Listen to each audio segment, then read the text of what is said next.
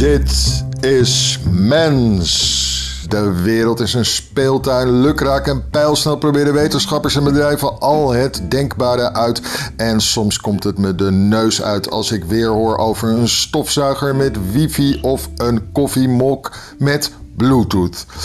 Vandaag hebben wij een hele fijne gast. Iemand naar wiens website ik af en toe kijk, waar ik ontzettend van geniet. Dat is Bots Like You, heet die website. Ja, je moet maar gewoon bij je Google of wat dan ook invullen. Bots Like You. Het is Peter van der Putten. Peter, ben jij er al? Ik ben er al, ja. Dankjewel Peter dat je er bent. We hebben je niet kunnen uitnodigen in de studio, want ik ben verkouden. Er zijn meer mensen in mijn huis verkouden. Ik moet me niet testen volgens de overheidswebsites, want daarvoor moet ik nog meer symptomen hebben. Maar ja, ik dacht, ik zal het jullie niet aandoen om toch met elkaar in een ruimte te gaan zitten. Daarom zijn we nu via de computer bezig. Peter, kun je jezelf eventjes introduceren voor ons? Uh, ja, natuurlijk. Um, ik ben een uh, assistant professor uh, of onderzoeker eigenlijk aan de Universiteit van Leiden bij de opleiding mediatechnologie van computer science of informatica, zoals het dan zo mooi heet. En daarnaast werk ik ook nog in de industrie op het gebied van, van kunstmatige intelligentie. En in mijn uh, onderzoek in Leiden ben ik, ja, ben ik met name geïnteresseerd in wat zijn de dingen die uh, de mens mens maakt. Ik ben oorspronkelijk opgeleid in de kunstmatige intelligentie. Nou, dat is typisch iets waarvan mensen zeggen van hé, hey, dat, dat is iets wat ons onderscheidt van de rest van de dieren, van de robots. maar er zijn ook andere dingen die ons, ons mens maken. En ik vind het zelf interessant om te kijken van ja, wat kunnen we ervan leren als we dat door een um, robotbril bekijken? Hè? Waar bijvoorbeeld intelligentie, waar komt het vandaan? Hoe zouden we uh, een lerend systeem uh, kunnen maken bijvoorbeeld? Nou, wat, wat kunnen we ervan leren als, als we door die bril naar dat soort menselijke eigenschappen kijken? Wat, wat, wat kunnen we er minder van leren? Wat kunnen we meer van leren? Ik begrijp je, ik begrijp je. Jij maakt volgens mij ook nog een website en die heet iets als Bots Like You. Klopt dat? Klopt, klopt absoluut. Ja, dat is een uh, gezamenlijk project met een collega van mij in Leiden, uh, Lamers. waarin we kijken naar verschillende soorten van robots. Maar we kijken ook dieper naar van ja, wat, wat maakt de mens mens eigenlijk? En hoe kunnen we dat met een robotbril bestuderen? En deze podcast wil ik dan gebruiken om na te denken over wat robots robots maken. En daarmee kunnen wij juist ook weer zien wat een mens tot een mens maakt, denk ik. Ik heb bij jou heel, heel veel voorbeelden gezien van allerlei soorten robots op jouw uh, die website die je maakt. En je hebt ook een keertje een tentoonstelling uh, over robots gemaakt. Voordat we daar alle soorten robots gaan, gaan opnoemen en, en en ik hoop dat je heel veel voorbeelden kunt geven. Wou ik eh, eh, gewoon heel even de definities goed hebben. Wat is een robot? Ja, dat is een goede vraag. Wij vinden het altijd leuk om uh, die definitie eigenlijk zoveel mogelijk op te rekken en juist een beetje weg te lopen voor, voor die definitie. Het is natuurlijk zo, als mensen aan robots denken, dan denken ze gelijk aan een soort uh, blikkenballetje, wat in de toekomst uh, de wereld overneemt. Uh, maar er zijn altijd wel weer tegenvoorbeelden te. Er zijn robots, uh, heel veel robots te bedenken die er niet uitzien als een mens, of die er niet uitzien als een dier, maar die meer een, een abstracte vorm hebben. En soms ook in definities proberen mensen te definiëren in, in termen van ja, hoe, hoe werken robots. Robots zijn intelligente systemen die kunnen waarnemen en die actie kunnen ondernemen, et cetera. Maar eigenlijk zo'n interne definitie van robots is niet zo interessant. Het gaat er veel meer om van wat projecteert een mens eigenlijk op het object. dat is meer een soort uh, van buiten naar binnen uh, perspectief. In plaats van dat je zegt de, de robot is gedefinieerd door hoe de robot werkt, gaat er meer om van hoe verhoudt de mens zich tot de robot. En dat is natuurlijk een, uh, ja, dat is natuurlijk een hele brede definitie, misschien wat academische uh, definitie, maar dat heeft ook wel ja, heeft, heeft praktische consequenties. Uiteindelijk gaat het meer om de projectie die wij hebben in ons hoofd dan Ja, of het een apparaat is met blikken armen en benen, of, of dat het kan reageren op, op input of wat dan ook. Het gaat er meer om van welke eigenschappen projecteren wij eigenlijk op de creature. Oké, oké. Eh, ik neem aan dat ik dan ook absoluut geen antwoord van jou ga krijgen op de vraag: wat is het verschil tussen een robot en een bot? Nou, een robot en een bot, dat gebruiken we een klein beetje door elkaar heen. Dus het is voor, voor ons gewoon een, uh, een afkortingje voor robot. Oké, mag ik toch eventjes iets proberen? Een, een, een, robot is door de mens gecreëerd uh, systeem of het verlengde of daarop volgende van een door de mens gecreëerd systeem dat handelingen kan uitvoeren zonder dat de mens direct het systeem aanstuurt. Eh, dat zou, hè, dat, dat, dat zou een definitie kunnen zijn. En daar kan ik natuurlijk gelijk op weer op gaan schieten. Want er zijn ook bijvoorbeeld methoden om uh, robotjes automatisch te genereren, zeg maar. Dus dan kun je de, de vraag gaan stellen, is het de mens die uh, deze robot eigenlijk uh, gebouwd heeft? Ja? Of hebben we de evolutie nagebouwd en zijn we die, is de evolutierobotjes aan het bouwen? Ja, het gaat, gaat, voor mij gaat het eigenlijk toch meer, en ik ben het met je eens hoor, het wordt dan een heel erg een glijdende schaal. Wanneer heb je wat is het verschil tussen een teddybeer en een, en, en een robot?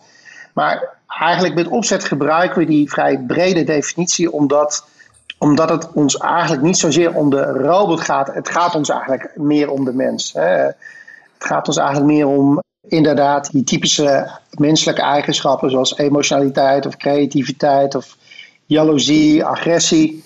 En, en wat nou als ze de mens bestuderen door de bril van een robot? Hè? Door, door bijvoorbeeld robots te maken die, die specifieke eigenschappen hebben of elementen van die specifieke eigenschappen hebben. En idealiter zet je dan, eh, zorg je dan ook dat mensen gaan interacteren met die robots. Want als we de robot opsluiten in een kast, dan kan het inderdaad een robot zijn die op afstand werkt zonder dat wij hem besturen. Maar dan is het bijzonder niet, niet interessant. dan gebeurt er eigenlijk niks. Terwijl als het een robot is die misschien wel door, een, door iemand achter een scherm en een gordijn bestuurd wordt, maar dat weet ik niet. Ik ga daar als toeschouwer, uh, ja, ga ik daar op een bepaalde manier mee om. Misschien is het een agressieve robot en uh, dan is het interessant om te kijken hoe ik op die agressieve robot reageer. Dan is het eigenlijk niet meer zo belangrijk of die robot daar uit zichzelf beweegt. Of dat er een magier achter het scherm zit. Een, ja. een Wizard of Oz, zoals we het soms noemen, die die robot bestuurt ik wil een aantal van dat soort verschillende vormen van menselijke eigenschappen die in een robot terecht kunnen komen, of wij in een robot kunnen zien, zo behandelen. Maar heel veel gewoon als een beetje plaatsbepaling van, van, van hoe jij denkt. Ik kreeg een heel uh, vriend die heel gedeprimeerd was, omdat hij het laatste boek van Harari had gelezen. En hij was sowieso altijd al nogal bang voor de techniek. Maar nu was hij echt helemaal. Hij zei: Ja, die Harari vertelt ons gewoon dat artificiële intelligentie ons gaat overnemen. En dat er straks allerlei uh, robotachtige entiteiten komen die het uh, van ons overnemen. Verder heb je Elon Musk die de hele tijd heel hard roept dat wij straks verslagen worden door robots en dat hij daarom nu zelf maar probeert om uh, menselijke intelligentie te laten samensmelten met die artificiële intelligentie, zodat we toch nog een beetje de baas kunnen worden. Kun je een beetje oppervlakkig aangeven hoe, hoe jij over dat soort dingen nadenkt? Of je optimistisch bent of pessimistisch of cool wetenschappelijk aan het kijken bent van buiten? Ja, nou kijk, eh, dat frame van uh, dystopie en utopie, dat is natuurlijk een heel belangrijk frame wat naar boven komt bij robots. En dat is natuurlijk al heel lang zo. Hè? Als we kijken naar de grootste kaskraker uit de jaren 20, Metropolis, hè, ja. een prachtige film van Frits Lang. Dat gaat over een robot die de wereld overneemt. Die, een robot die eigenlijk met goede intenties gebouwd is en dan gaan alle dingen fout. En dat heeft te maken met die angst voor de robots. Hè, die is al heel oud. Maar tegelijkertijd, hè, als we alleen maar bang zouden zijn, dan, dan zou het ook niet interessant zijn. Dus op hetzelfde moment hebben we ook die fascinatie voor die, voor die robots. Hè. Dus ik kom weer terug naar het aloude thema dat die robots ons een spiegel voor houden. Eigenlijk zijn we niet geïnteresseerd in de robots, maar we zijn geïnteresseerd in onszelf, een soort gezonde vorm van narcisme. Ja, de, de robots die houden ons een spiegel voor. Dus waar, waar zit ik op dat uh, spectrum van utopie en dystopie? En sowieso denk ik van ja, het is een discussie die ons misschien niet zo heel erg veel verder brengt. Hè. Het is een beetje een uh, cliché discussie, die utopie-dystopie discussie. Maar ik vind het interessant om te kijken naar de fascinatie van wat waarom zijn wij zo gefascineerd door die wezens? Wat kunnen we ervan leren? Wat kunnen we er niet van leren? Dus hè, ik zit net op, op een iets andere as dan de utopie en dystopie uh, as uh, wat dat betreft. Uh, het is ook zo dat ik denk van waar je ook zit op die as, of je nou een complete uh, bent of een complete utopian, wat allebei waarschijnlijk uh, niet helemaal bij het juiste eind is, maar dat maakt niet uit waar, waar je ook zit op die dimensie. Ik denk dat iedereen wel mee eens is dat, ja, dat dit ontwikkelingen zijn die er aankomen. Of het nou langzaam gaat, of het nou snel gaat. En dat wij eigenlijk een uh, nieuwe manier moeten vinden om ons te gaan verhouden tot die techniek. ook omdat we gedeeltelijk aan het versmelten zijn met die, uh, met die techniek. dus uh, ongeacht waar je zit op dat spectrum, zullen, we, zullen een nieuwe manier moeten gaan vinden om ons te gaan verhouden tot die techniek. dus dan is het belangrijk om ja, te fantaseren en te speculeren waar het allemaal naartoe zou kunnen gaan. ook, ook als je wil, als je uit wil vinden van ja, welke, als je een dystopian bent, gaat het meer om welke nachtmerriescenario's willen we voorkomen. Als je een utopie bent, is het meer van wat voor nieuwe mogelijkheden geeft het. Maar in beide gevallen denk ik dat het interessant is om te kijken dat je eigenlijk een soort startpunt van agency moet hebben, hè, waarbij je actief gaat onderzoeken hoe verhouden we ons tot deze technologie nu en in de toekomst. Oké, oké. Ik uh, begrijp dat je er uh, heel erg keurig netjes uit kan komen. En uh, ik was uh, denk ik ook een beetje van jouw houding. Maar ik moet je zeggen dat ik dat de laatste tijd toch af en toe wel moeilijk vind. Omdat ik toch af en toe ook zie en lees dingen waardoor ik denk: er hoeft maar dit te gebeuren ergens en er stort van alles in. Maar dat is misschien wel de invloed van dat ik heb gezien dat er ergens een virus in uh, China op een markt kan ontstaan. En we dan ook uh, opeens zo uh, met consequenties daarvan moeten leven. Ja, en dat je een beetje snotterig bent vandaag. Misschien dat dat er ook dan mee te maken heeft. Kijk, Now we're talking. ik heb een, um, uh, uh, nog één vraag daar, hierover. Dat was, je had het net over Frits Lang. Ik weet niet of dat ook dezelfde tijd een beetje was van Asimov. Heette die man zo. Die had toch de drie wetten van Asimov over. Zo'n science fiction schrijver die zei dat je op drie regels zou moeten meegeven aan een robot. Om te zorgen dat die robot uh, de wereld niet ten gronde zou richten. Speelt dat wel eens een rol in de, in de wetenschap nog, of helemaal niet meer?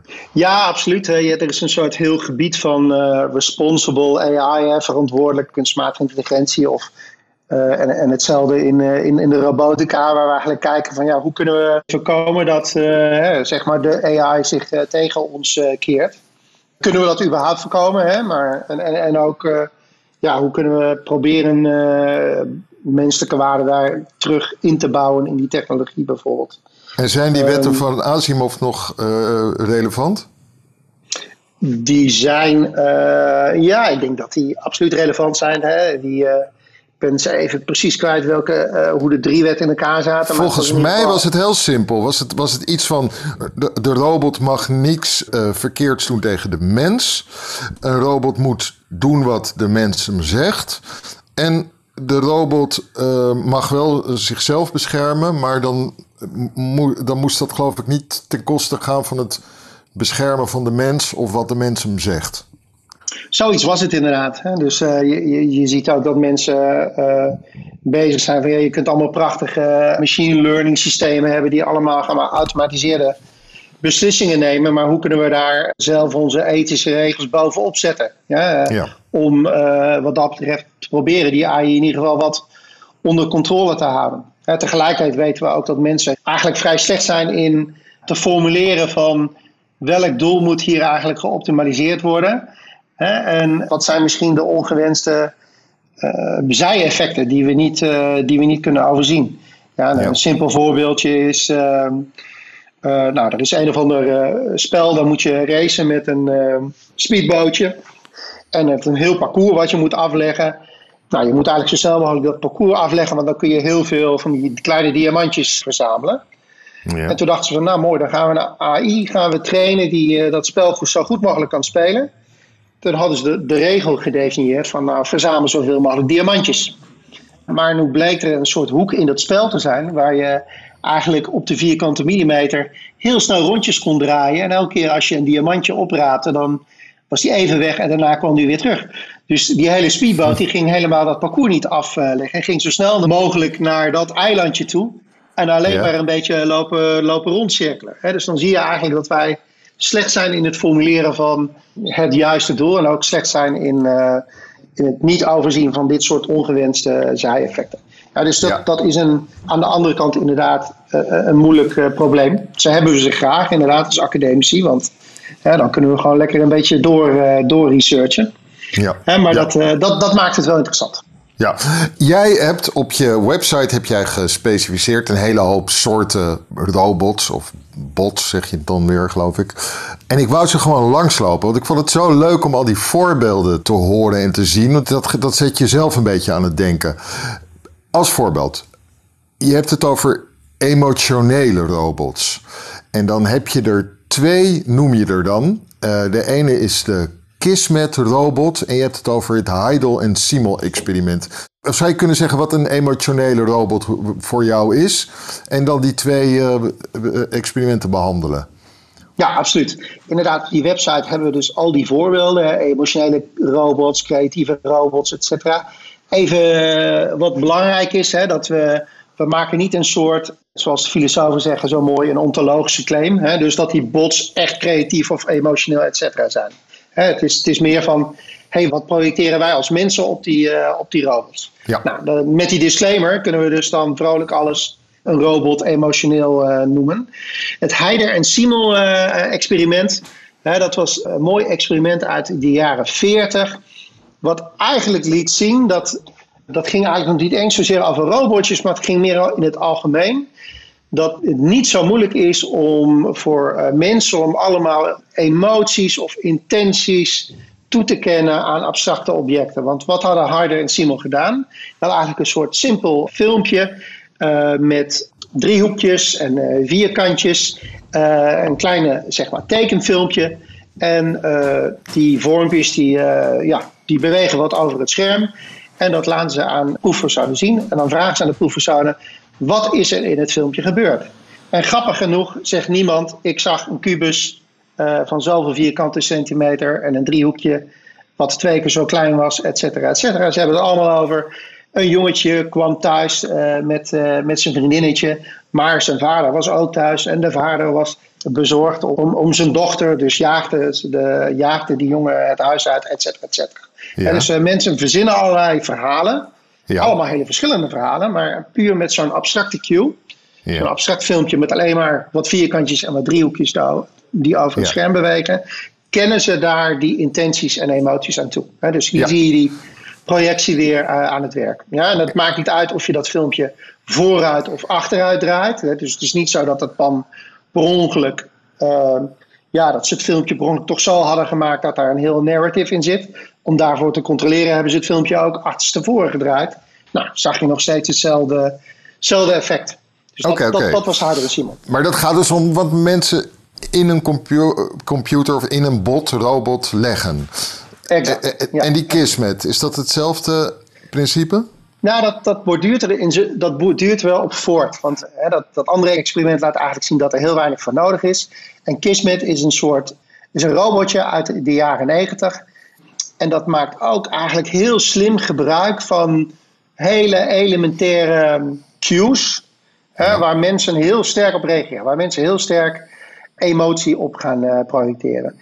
Hè, om te beginnen is Kismet een peuterrobot. Dat is ook al heel slim. Dat zie je wel vaak. Want dan de verwachtingen die mensen hebben over een robot, die gaan dan omlaag. Het gaat heel vaak om het spelen uh, met, met verwachtingen. Van een peuter ja, verwacht je misschien anders of minder intelligent gedrag dan van een zogenaamd volwassen robot. En het is alleen een hoofdje en ja, het reageert een beetje, het mhm. brabbelt een beetje. Het heeft niet echt een, een taaltje. het probeert je wel een beetje te volgen en aan te kijken. Dus uh, stel dat er niks gebeurt, dan verveelt Kismet zich een beetje, kijkt een beetje rond, laat de oortjes hangen, want is een beetje verveeld. En ineens is daar een stimulus. Dus er komt een mens uh, in beeld. Je ziet eigenlijk wat beweging. Het enige wat hij doet is dat hij in de richting van de stimulus beweegt. Maar de mens zal het direct interpreteren als van... hé, hey, uh, Kismet wordt wakker en is geïnteresseerd in mij. Nou, dan heb je misschien de neiging ook om de aandacht van Kismet te trekken. Je gaat misschien uh, met je telefoon in je hand een beetje bewegen om te zien wat Kismet doet. Nou, Kismet ziet die stimulus en die volgt, die volgt dat gewoon. Maar je, interpreteert dat gelijk als van...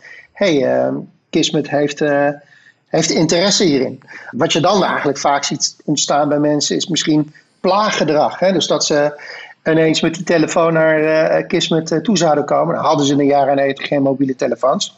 Maar je begrijpt het idee. En dan, dan schrikt Kismet, want dan wordt de stimulus te sterk. Dus het is eigenlijk een heel simpel idee van een soort thermostaat, hè, bijna. Ja. Die de stimulus opzoekt. Als hij te sterk wordt, dan, gaat hij weer, dan probeert hij weer weg te gaan van de stimulus.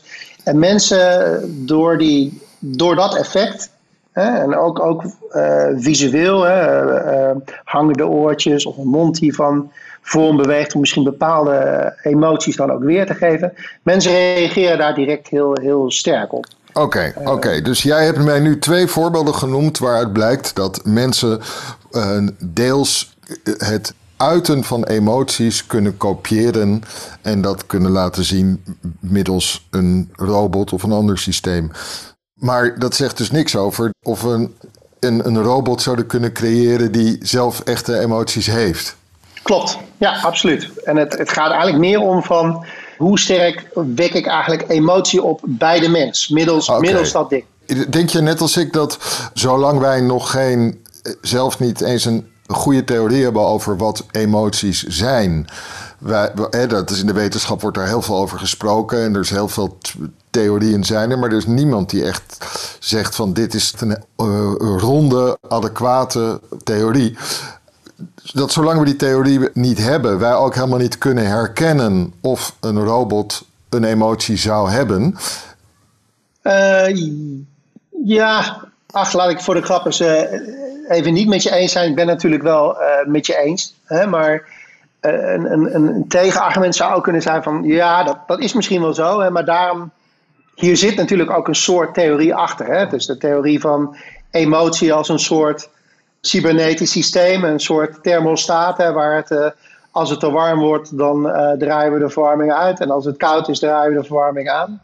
Dus als we verveeld zijn, zoeken we de stimulus op en, en vice versa. Er zit, wel, er zit wel degelijk iets van een theorie achter. Maar wat ik ook wil zeggen is van juist door uh, experimenteel onderzoek te doen. En een robot is een vorm van experimenteel onderzoek.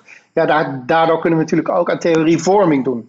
Ja, dus ja. Uh, bijvoorbeeld, hoe kun je, zo'n, kun je een bepaalde theorie zoveel mogelijk uitkleden? Zo weinig mogelijk aannames maken. Hele simpele uh, mechanismen bedenken waarbij je toch sterk emotioneel gekleurd gedrag uh, krijgt. Hè? Waarbij het dus omgaat van wij zien gedrag en wij zien dat als emotioneel gedrag. Dus ik ben het helemaal met je eens. Je moet natuurlijk een beetje een idee hebben van waar hebben we het over uh, met emotie. Maar robots zijn er juist ook een manier om dat leuk op een experimentele manier eigenlijk te, te, te bestuderen. Ja, dus te bestuderen bij hoe het eigenlijk bij de mens zit. Laten we maar even parkeren verder, dit onderdeel. En als je iets aan mij vertelt over de creatieve robots. Want of het nou over creëren gaat of emoties gaat, volgens mij is dat heel erg uh, vergelijkbaar. Zijn dat twee menselijke activiteiten die we niet zelf helemaal goed kunnen definiëren. Maar waar we misschien wel door deze theorievorming wel weer wat over leren. Dat, dat, dat wil ik ook wel weer begrijpen. Ja. Wat zijn creatieve robots? Kun je daar een paar voorbeelden van geven? Ja, absoluut. En we zoeken natuurlijk een beetje de, de randjes op. Hè. We gaan steeds meer in de richting van dingen waar een beetje begint te wringen. Waar we zeggen, ja, maar sorry, dat is nou echt... Hè, daar moet je mee bij wegblijven met, uh, met je robots.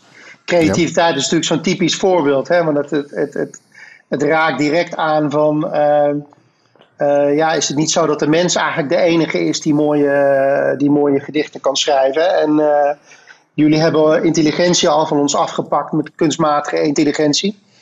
Uh, Toen begon het ineens over e-, emotionele robots. En nou kom je, kom je ook nog op het vlak van creativiteit. Ja, daarom is het juist een interessant uh, gebied.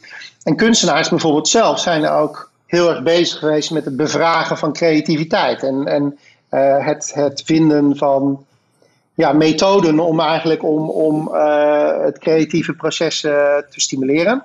Ja. dus twee heel korte voorbeeldjes. David Bowie die gebruikte een soort programmaatje, de Verbicizer, waarmee hij eigenlijk, ja, eigenlijk net als de cut and fold method van de beatdichters nieuwe stukjes tekst kon genereren. Hij gebruikte dat als inspiratie om, uh, om, om songs te schrijven. Ja. Of een ander voorbeeld is uh, Tingly. Uh, Tingly, er was een paar jaar geleden ook een mooie tentoonstelling van hem in het stedelijk. die maakte bijvoorbeeld tekenmachines. En een tekenmachine, een tekenrobot, die zag er eigenlijk meer uit als een soort, nou, bijvoorbeeld als een soort fiets. Van allemaal oud ijzer smeet hij een fiets met allerlei katrollen, et cetera, aan elkaar. En uiteindelijk komt het uit bij een soort arm die een tekening kan maken. En dan, dan komt er eigenlijk een hele interessante vraag van, hè, want je hebt een mens nodig om op die fiets te zitten en hè, de boel eh, aan te drijven. Ja. Dus de, de, de, de vraag is dan een beetje, ja, wat, wie is hier nou uh, creatief? Is dat uh, de fietser die de machine aandrijft, maar die geen flauw benul heeft hoe die, hoe die tandwielen in elkaar grijpen? Hè? Ja. Of is het de machine? Maar de machine is natuurlijk eigenlijk maar 100 kilo uh, uit ijzer. Of is het Jean Tinguely zelf die de machine bedacht heeft, maar die niet precies wist van ja, hoe, hoe komt die, hier komt die tekening er dan, uh, er dan uit te zien. Ja. ja. dus dat is een mooi klassiek voorbeeld. Misschien een laatste voorbeeld. Uh, als, ik, als het kan, kan ik nog een voorbeeld, ja, wat moderner voorbeeld noemen. dat is een student die heel leuk onderzoek heeft gedaan, een paar jaar geleden. Jules Verdijk op het gebied van computational creativity, hè, dus computercreativiteit. En toen dachten we, nou, laten we een robotschilder maken. Dus een robotschilder die abstracte moderne schilderijen kan maken met een bepaalde signatuur. Net als een echte robot moet hij een soort eigen signatuur hebben, moet wel in staat zijn om zijn eigen uh, abstracte schilderijen te maken. Ja. Dan is natuurlijk de vraag van ja, wat, wat moet die machine eigenlijk optimaliseren? Hè? Bij abstracte schilderijen gaat het misschien al lang niet meer om uh, esthetiek, maar om uh, ja, een, een ander effect wat we proberen te, te beogen. Dus wij kozen toen voor emotie. Dan hebben we eigenlijk die vorige categorie verbonden aan creativiteit. We wilden eigenlijk een robotschilder maken die, waarbij je kon zeggen van nou, maak boze schilderijen. En dan zou die zoveel mogelijk boze abstracte schil, uh, schilderijen genereren. Of maak blije uh, ja. schilderijen. En dus wat we gedaan hadden, ja. we hadden eigenlijk heel veel bestaande schilderijen gepakt. En toen hebben we mensen gevraagd om daar een emotie aan te hangen. Welke emotie roept dit bestaande uh, schilderij bij je op? En toen hebben we eigenlijk de machine laten leren wat is het verband tussen ja, zeg maar de visuele eigenschappen van een schilderij, van die schilderijen, en de emotie die je ermee associeert. En daar komen dingen uit die je misschien wel verwacht, zoals uh, donkere schilderijen zijn uh, depressiever. Maar daar kwamen ook andere dingen uit waar we niet direct aan gedacht hadden. Dus bijvoorbeeld een liggend schilderij versus een vierkant schilderij versus een staanschilderij. Dat heeft ook iets te maken met de activiteit van een uh, emotie. Hè? Arousal, zoals het dan heet uh, in het Engels. Hè, dus of je tevreden bent of uitgelaten blij. Of dat je neerslachtig bent of, of boos. En dat, dat hangt samen met uh, een, een staand schilderij is actiever dan een liggend schilderij wat passiever is. Logisch, logisch natuurlijk. Hè, maar dat, dat, dat had de computer uitgevonden aan de hand van die, die data die we gegeven hadden. En, en toen konden we nieuwe schilderijen maken. Hè. Hadden we eigenlijk een soort.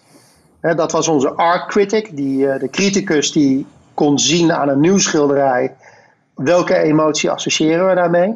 En uh, ja, op die manier konden we toen een soort idee van evolutie gebruiken om, om heel veel nieuwe boze schilderijen te creëren. Mooi, heel mooi. Kunnen mensen die ook op de website zien? Uh, ja, ik geloof dat ik daar wel wat voorbeeldjes absoluut wat voorbeeldjes van op de website heb staan. Oké, okay, ja. botzakje. Um, dus jij hebt eigenlijk heb jij het steeds over robots waar je menselijke trekken aan toe kan kennen. Maar dat is, neem ik aan, een deelverzameling van de robots. Of zijn dat alle robots die er zijn? Ja? Gewoon heel simpel. Je hebt toch ook gewoon straks dan heb je een, in, het, in het leger wordt dan een schietrobot gebruikt. Die alleen heeft geleerd een hele simpele algoritme uit te voeren. En het einde van het algoritme is een schot uh, op, op, op ja. je tegenstander. Ja, er zijn vast robots te bedenken die eigenlijk volstrekt niet interessant zijn. In de zin van dat je er eigenlijk bijna, dat je er bijna geen enkele ja, typisch menselijk of dierlijk aspect aan kan toekennen en daar ook niks van, van kan leren. Dat, je dus daar, ja, dat het niet leidt tot, tot wat voor inzicht dan ook. Hè. Dus een, bijvoorbeeld een postsorteermachine. Hè, ehm, daar, dat is misschien wat minder interessant. Aan de andere kant, als je dus iemand hebt die al twintig jaar op het postsorteerbedrijf ehm, werkt, uh, verliefd wordt op die machine. En, en eigenlijk uh, een periode van rouw doorgaat als uh, de postsorteermachine overlijdt het niet meer doet, hè, dan wordt het wel weer interessant. Hè? Dus uh, ook bijvoorbeeld, hè, je gaf dat voorbeeld van, uh, van zo'n autonome robot die iedereen tussen de ogen schiet, waar iedereen hoopt van dat die er uh, niet zal komen. Hè? Um, yeah. Maar er is inderdaad ook wel een voorbeeld van een vergelijkbare robot, een militaire robot. Het was een robot die gebruikt werd om bijvoorbeeld um, explosieven op te ruimen er staat een artikel eh, ergens online waarin ze uitleggen van nou, op, op een gegeven moment uh, werd een van die robots opgeblazen of hij deed het niet meer. En dat, dat hele peloton was zo gehecht geraakt aan die robot, hè, dat ze eigenlijk uh, ook een soort periode van rouw doormaakten. Hè, dus, oh. dat, hè, dus er was een soort bonding opgetreden dan met, met die robot. Ja, ja. En dat, maar dat is wel weer interessant. Hè? Ja, de nieuwe robots krijgen, leveren ons ontzettend veel nieuwe ethische problemen op. Ik uh, herinner me dat een tijdje geleden zag ik een toneelstuk uh, geschreven door Arnold Grunberg. Wat echt enig was. Daar had uh, een man die had een seksrobot. Maar die had als seksrobot had hij dus een klein jongetje. Omdat hij eigenlijk pedofiel was. Wat toch een soort heel ongemakkelijke toestand opleverde. Maar aan de andere kant, hij, de pedofiel, deed dus niks met echte kleine jongetjes. Hoe kunnen we over dit soort dingen op een, op een ethische manier, eh, of niet op een ethische manier, maar hoe kunnen we over de ethiek van dit soort dingen beter nadenken? Ja. Uh, ja, dat is een, uh, een belangrijke vraag en ook een, ook een grote vraag hè, natuurlijk. Ik, ik, denk ook dat het helpt om uh, wat dat betreft robots niet zo anders te zien dan andere vormen van technologie waar we, hè, waar we een manier mee moeten vinden hoe we ermee uh, mee omgaan. Hè. Dus uh, weet ik veel, terug, terug naar het voorbeeldje wat je, uh, wat je noemde. Hè, bijvoorbeeld in de ethiek, hè, dan zijn er twee verschillende vormen van redeneren. Eén is van, ja, wat zijn de consequenties? Om, om te zien ja. of iets goed of fout is. En het andere is, nee, meer principieel. Hè. Is dit principieel goed of fout? Daar speelt Groenberg natuurlijk ook mee in dit, in dit stuk. He, want ja. je kunt zeggen van ja, de, puur vanuit de utiliteitsgedachte, dus puur vanuit he, de consequenties, is dit, uh, oh, het, uh, het, zorgt ervoor dat deze meneer niet echte kindertjes uh, wat aandoet.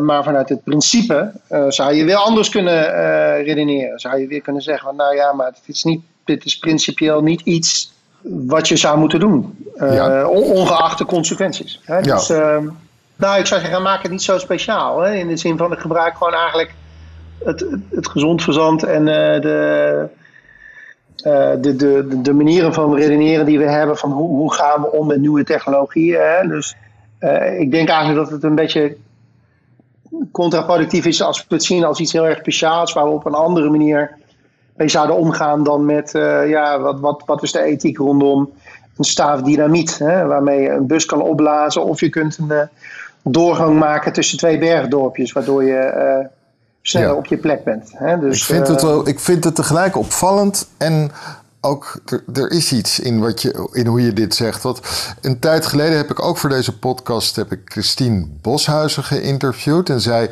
was ethicus en had onderzoek gedaan bijvoorbeeld naar de beslissingsketen die er in het leger werd gevolgd. Uh, wanneer er uh, via drones een beslissing werd genomen om een bombardement uit te voeren.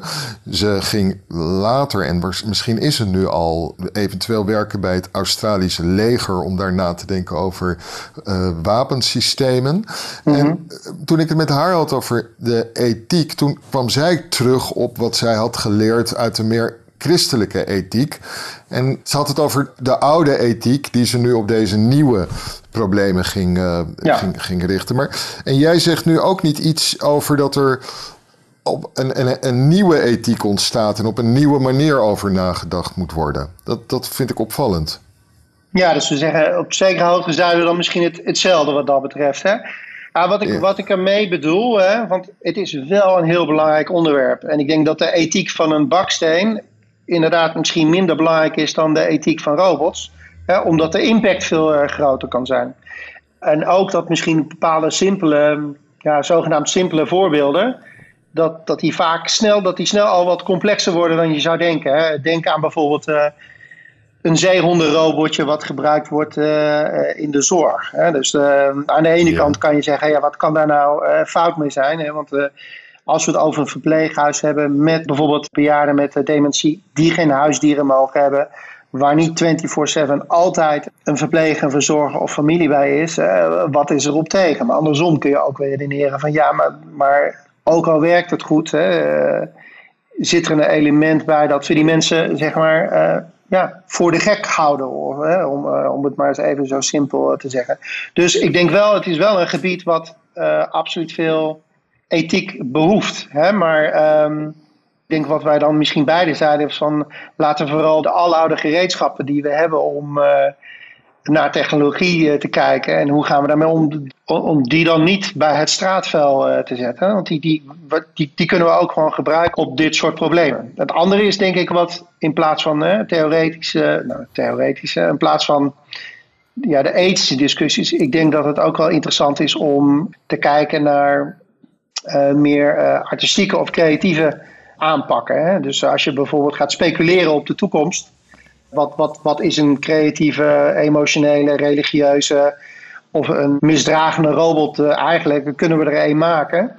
Dat is een creatieve aanpak om dingen te exploreren. En dan kunnen we ook, dan maak je eigenlijk eh, die toekomst, die maak je tastbaar. Eh, en dan, dan door het tastbaar te maken kun je ook ja, misschien beter dat soort ethische gesprekken hebben. Hetzelfde hoe ehm, Black Mirror natuurlijk. Ja, Televisieserie die te zien is op Netflix. Ja, ja, hè? Dat Ja. maakt het eigenlijk ook tastbaar. Het haalt de toekomst naar voren en daardoor kunnen we eh, over die dingen gaan nadenken. Anders blijft het allemaal maar heel erg abstract. Ja, ik denk toch dat, ik, eh, dat er eh, binnenkort op je website ook een ethische bot moet komen.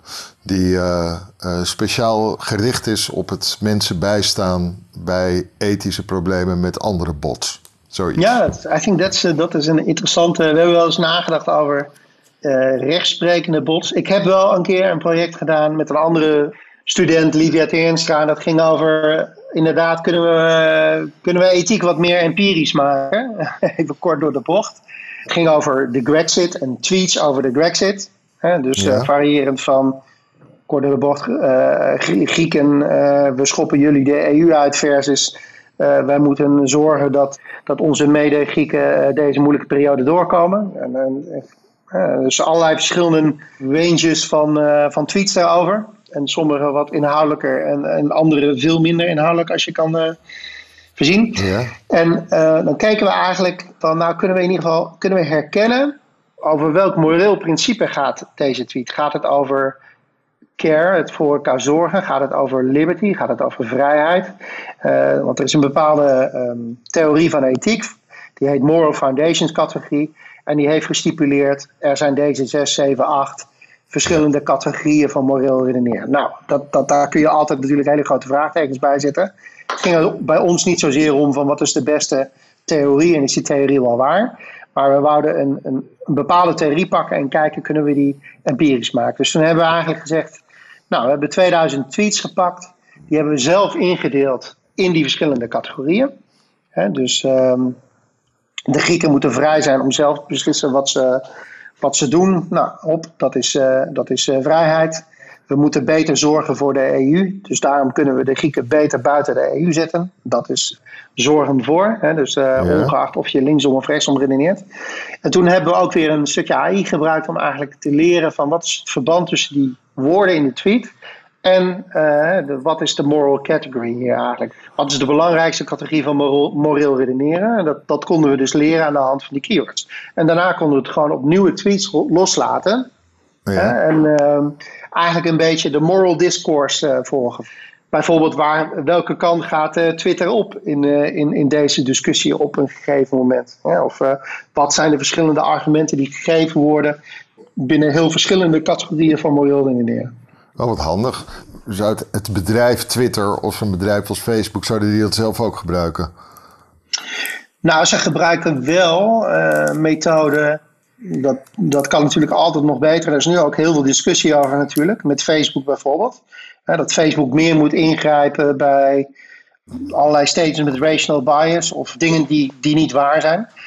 En zo goed als en zo kwaad als het kan, probeert Facebook wel bijvoorbeeld inderdaad te herkennen. Zijn bepaalde uitingen uh, die gedaan worden op Facebook. Ja. Zijn die waar of niet waar? Of is het een uh, volstrekte uh, nazi-uitspraak bijvoorbeeld?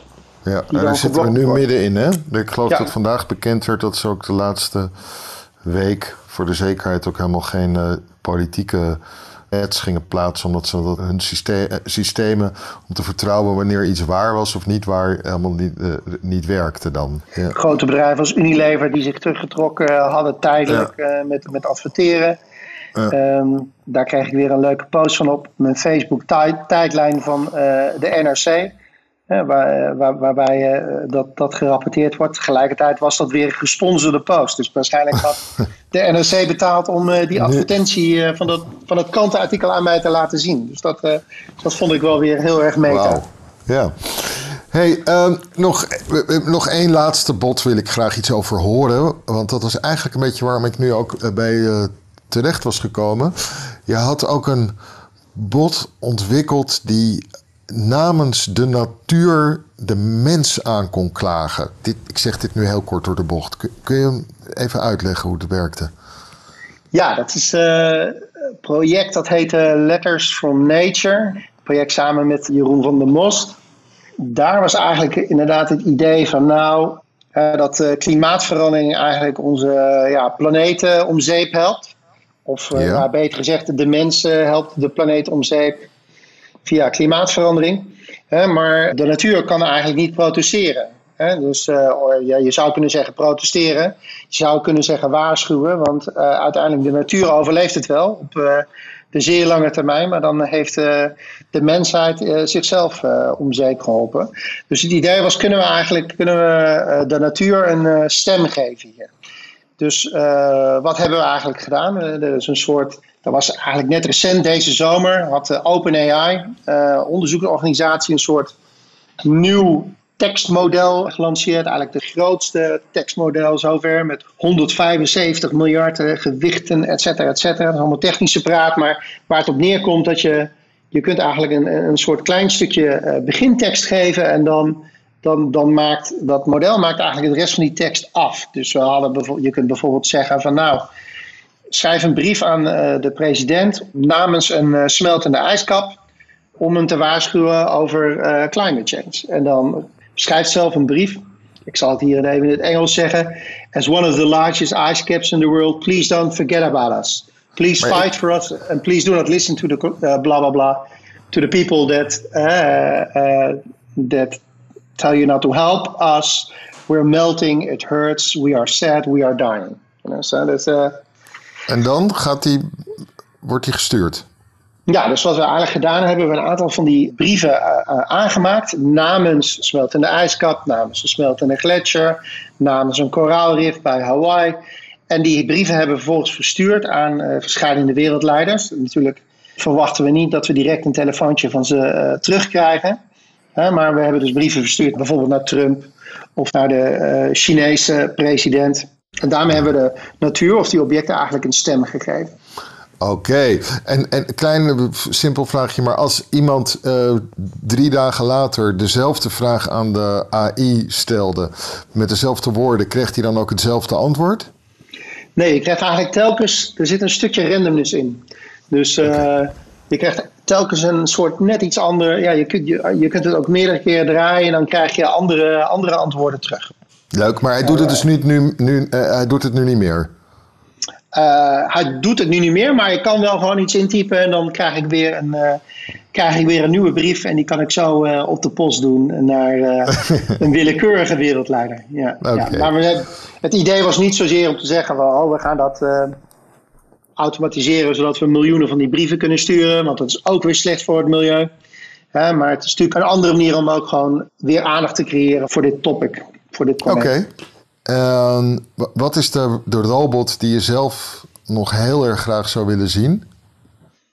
Ja, dat is een, een goede vraag. Uh, de, de robots, uh, een, een van de categorieën waar ik nu zelf eigenlijk wel heel erg uh, een van de laatste categorieën waar ik mee bezig ben en waar ik er wel in geïnteresseerd ben, uh, zijn religieuze robots. Dus eigenlijk hè, dus het onderwerp religie en, en, en robots. Omdat dat nog, nog veel dieper inhaakt ja, op de vraag wie, wie wij zijn als mensen, waarom zijn wij hier, wat zijn de grote levensvragen en de antwoorden daarop. misschien ook, dus kunnen we robots, kunnen we bijvoorbeeld chatten met overledenen? Is dat een goed ding of niet? Kunnen robots assisteren in rituelen? Kunnen robots ons uh, spirituele ervaringen geven? Volgens mij heb ik al heel, heel lang geleden, maar echt al jaren geleden, was er een, een jongen die alle tekstberichten van zijn vader had bij elkaar had gegooid in een computerprogramma, zijn overleden vader, waardoor hij nu weer opnieuw met zijn vader kon appen. Ja, dat was het gehoord? Ja, ik heb dus niet van dit specifieke voorbeeld, want dat was niet een, een vader, maar ik ken wel een ander voorbeeld. Het staat ook uh, op de website van een, zeer vergelijkbaar voorbeeld, uh, waarbij uh, een meisje, een vriend van haar, die inderdaad die overlijdt, in een verkeersongeluk.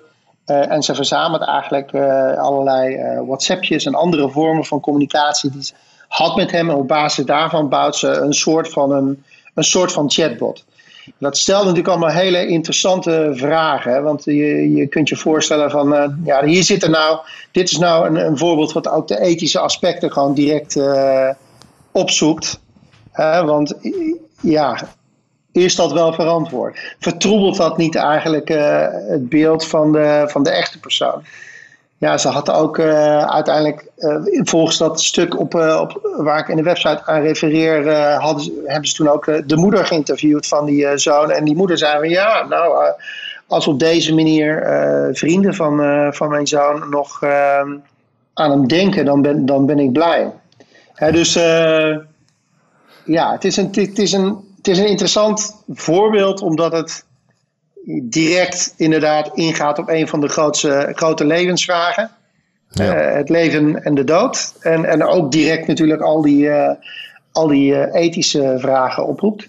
Um, dus, ja. nou, dat, dat hele, dus dat punt van robots en religie, dat vind ik, vind ik heel interessant. Ik werk ook samen met iemand van religiestudies aan, aan de Universiteit Leiden. We hebben les gemaakt voor middelbare scholen rondom het, het, hele thema robots en religie. Dus die, een soort MOOC-les die, die eind deze maand, als het goed is, Sorry, een soort, een soort wat les? Ja, een soort, hè, een soort eh, MOOC, Massively Online oh. Course, wat is het? Hè? Dus, uh... Ja, ik begrijp het. MOOC is zo'n uh, online lessen. Ja, ja. ja, ja nou, Peter van der Putten, ik bedank je heel erg. En ik hoop toch, moet ik eerlijk zeggen, vooral op een aantal ethische robots of ethische bots die mensen kunnen helpen bij het maken van ethische beslissingen over andere bots.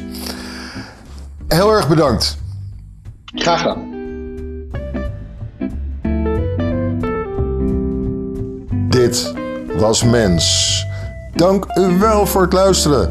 En ik hoop dat u blijft luisteren en dat u zich ook abonneert. Of dat heeft u misschien nog gedaan, maar al dat soort dingen als abonnementen en sterren, waarderingen en zo betekenen dat wij meer luisteraars krijgen. Behalve als u heel weinig sterren geeft natuurlijk. En hoe meer luisteraars, hoe makkelijker u gratis mens kunt blijven ontvangen. Nog iets. Vrij Nederland bestaat 80 jaar. 80. En trakteert op korting. Tot wel 47% op een jaarabonnement. Ga daarvoor naar vn.nl slash kies je korting. vn.nl slash.